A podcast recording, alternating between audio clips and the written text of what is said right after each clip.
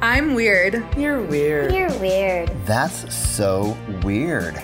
Weird sister. Weird sister. Weird sister. I'm weird. When did you first learn the word neurodiversity?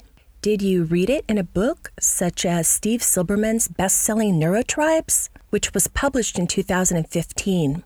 Maybe you learned the term a little earlier, perhaps in Andrew Solomon's 2008 article for New York Magazine on the autism rights movement.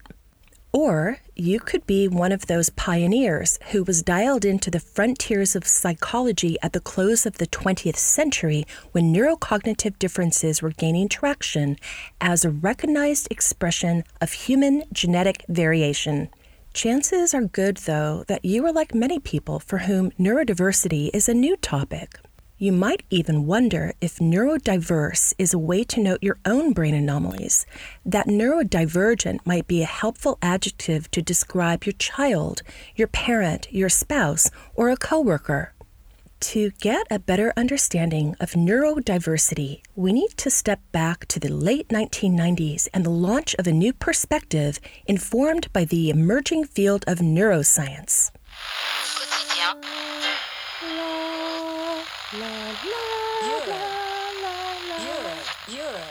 Y2K.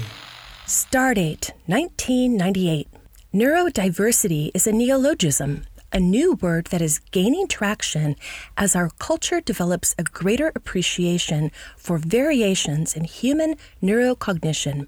The term was coined by Australian sociologist Judith Singer in a thesis published at the University of Technology, Sydney in 1998. Ms. Singer based her research for that groundbreaking paper on her three generation family history with autism. The word neurodiversity was picked up by journalist Harvey Blume and first appears in the media via The Atlantic magazine. That article, Neurodiversity on the Neurological Underpinnings of Geekdom, was about Wired magazine's website, Hotwired and the emerging collective power of geeks. Blume noted that neurodiversity may be every bit as crucial for the human race as biodiversity is for life in general. Who can say what form of wiring will prove best at any given moment? Cybernetics and computer culture, for example, may favor a somewhat autistic cast of mind. As a social experiment and political movement, neurodiversity started with autism and Judith Singer's commitment to the call for and anticipation of a politics of neurological diversity or neurodiversity. The neurologically different represents a new addition to the familiar political categories of class, gender, race, and will augment the insights of the social model of disability. The rise of neurodiversity takes postmodern fragmentation one step further, Singer notes.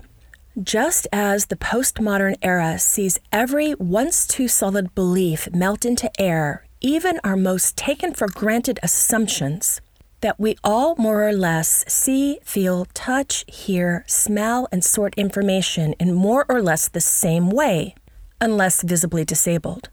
These concepts, she felt, were being dissolved.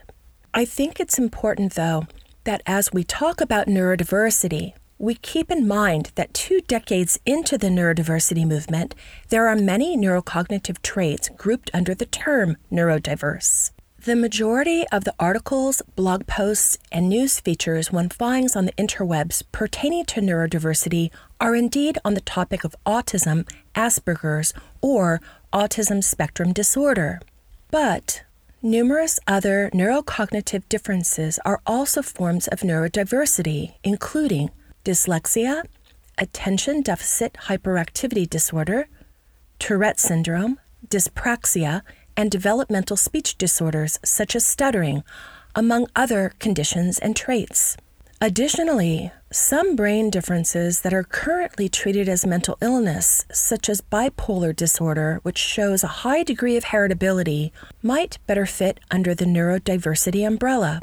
It's also worth noting that individuals with one neurodiverse trait are at significant likelihood for having another neurodiverse trait. For example, synesthesia, one of my favorite topics, is more common in people who are autistic. Synesthesia is a perceptual phenomenon in which stimulation of one sensory pathway or cognitive pathway leads to involuntary experiences in a second sensory or cognitive pathway.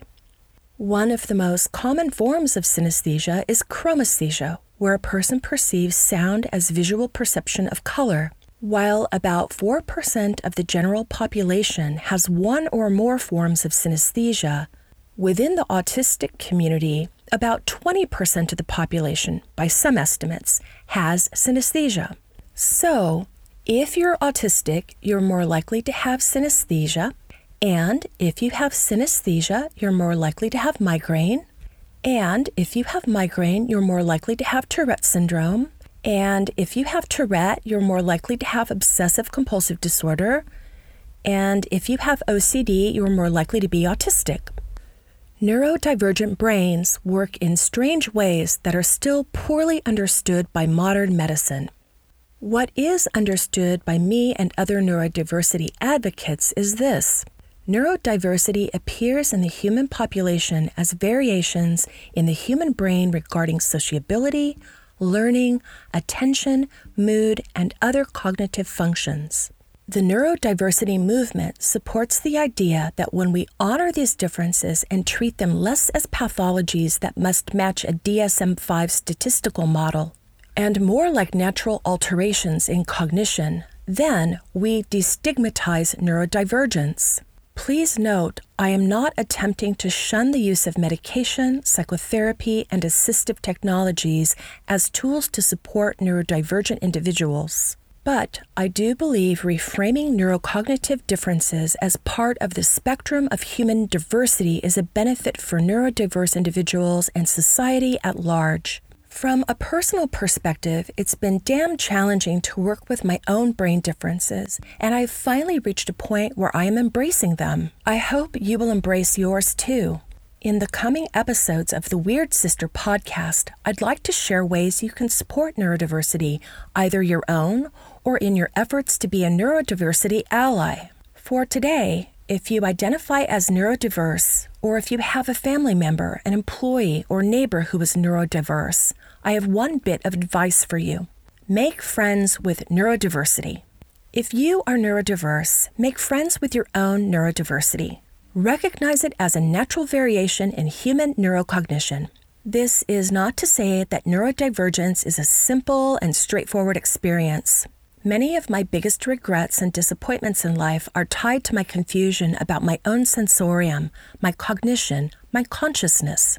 I have plenty of angst surrounding my neurodivergence, but I've also made friends with it. More specifically, I've made friends with my own neurodiversity by fostering friendships with people who are neurodiverse. There are some lively and supportive neurodiversity groups on Facebook and other social media. And there are some fascinating people to follow in the neurodiversity community on Twitter and Instagram. I've created a who to follow list at cchart.me in my blog post titled Divergent. That's C C H A R T dot M E. The post title is Divergent. I suggest you also intentionally make friends with people in the neurodiversity community. Search the hashtag neurodiversity or neurodivergent to learn about some of the cool neurodiverse folks you can follow on Twitter, Instagram, Facebook, or other social media. This is a simple way to expand your neurodiverse community and hear the narratives that aren't typically covered by the mainstream media.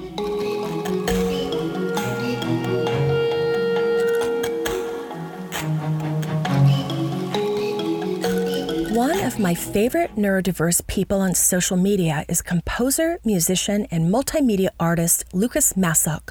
We met on Facebook in a group for people who have synesthesia.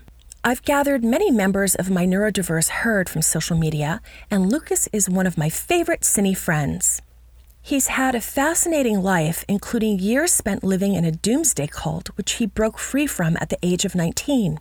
Lucas creates avant garde orchestral soundtracks and music based synesthetic visual effects.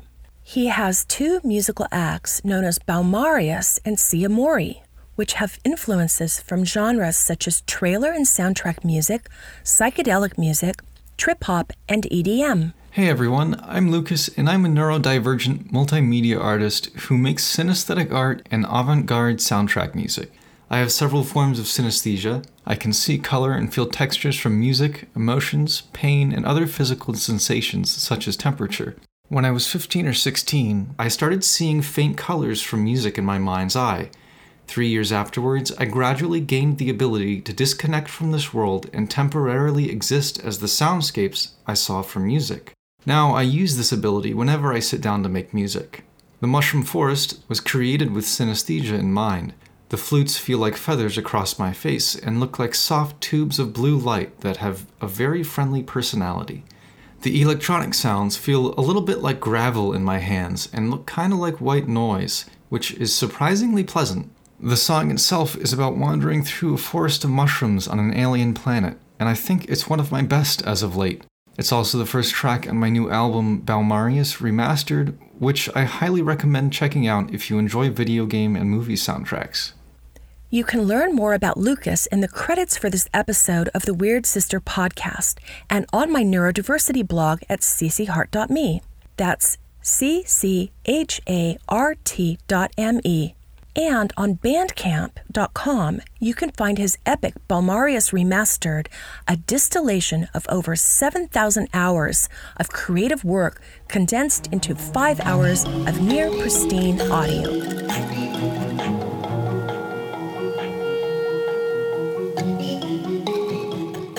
Thanks for joining me today on the Weird Sister podcast.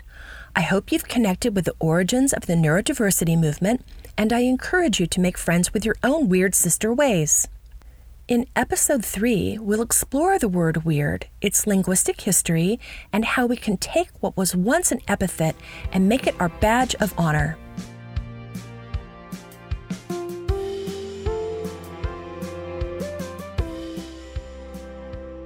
I blog about neurodiversity at cchart.me, and links to social media are on my website, please say hello on Twitter or Instagram. The Weird Sister podcast is only possible with the awesome support of my audio producer, Stacy Denick. May the weird be with you.